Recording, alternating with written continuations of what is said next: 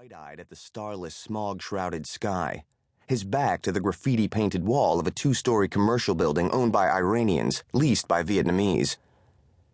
The Indian may have chosen the red dress because it matched his flip flops.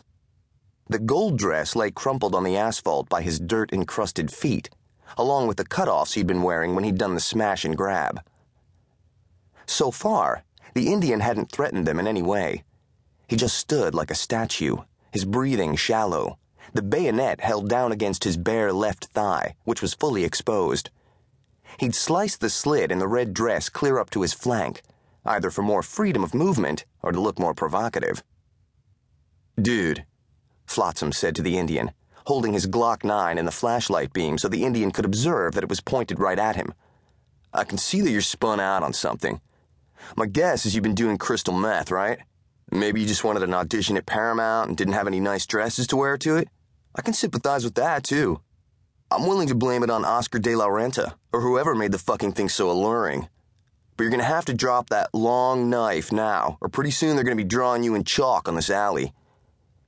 Jetsam, whose nine was also pointed at the ponytailed Indian, whispered to his partner, Why do you keep saying long knife to this zombie instead of bayonet? He's an Indian, Flotsam whispered back. They always say long knife in the movies. That refers to us white men, Jetsam said. We're the fucking long knives. Whatever, said Flotsam. Where's our backup, anyhow? They could have got here on skateboards by now. When Flotsam reached tentatively for the pepper spray canister on his belt, Jetsam said, Uncool, bro. Liquid Jesus ain't gonna work on a meth monster. It only works on cops which you proved the time you hit me with the Act Right spray instead of the roided up primate I was doing a death dance with. You still aggro over that, Flotsam said, remembering how Jetsam had writhed in pain after getting the blast of OC spray full in the face, while they and four other cops swarmed the hallucinating bodybuilder who was paranoid from mixing recreational drugs with steroids. Shit happens, dude. You can hold a grudge longer than my ex wife. In utter frustration, Jetsam finally said quietly to the Indian, Bro, I'm starting to think you're running a game on us. So you either drop that bayonet right now, or the medicine man's gonna be waving chicken claws over your fucking ashes.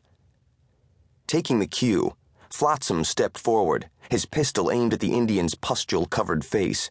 Damp with sweat on this warm night, eyes rolled back, features strangely contorted in the flashlight beams and the tall cop said just as quietly, Dude, you're circling the drain.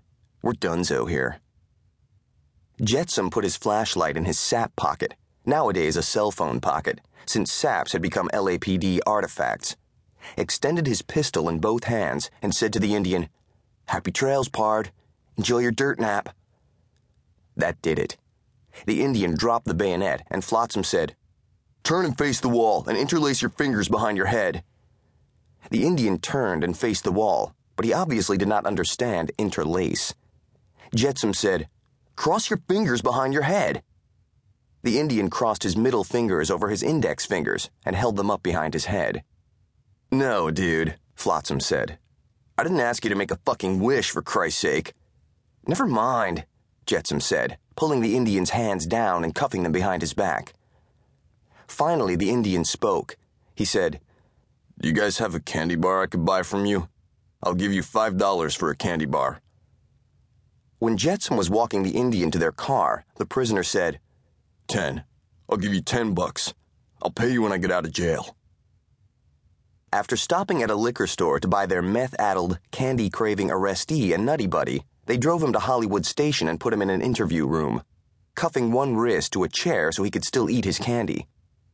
The Night Watch D2 a lazy sensitivity challenged detective known as Compassionate Charlie Guilford, was annoyed at being pulled away from shows like American Idol, which he watched on a little TV he kept concealed in the warren of work cubicles the size of airline restrooms, where he sat for hours on a rubber donut. He loved to watch the panels brutalize the hapless contestants.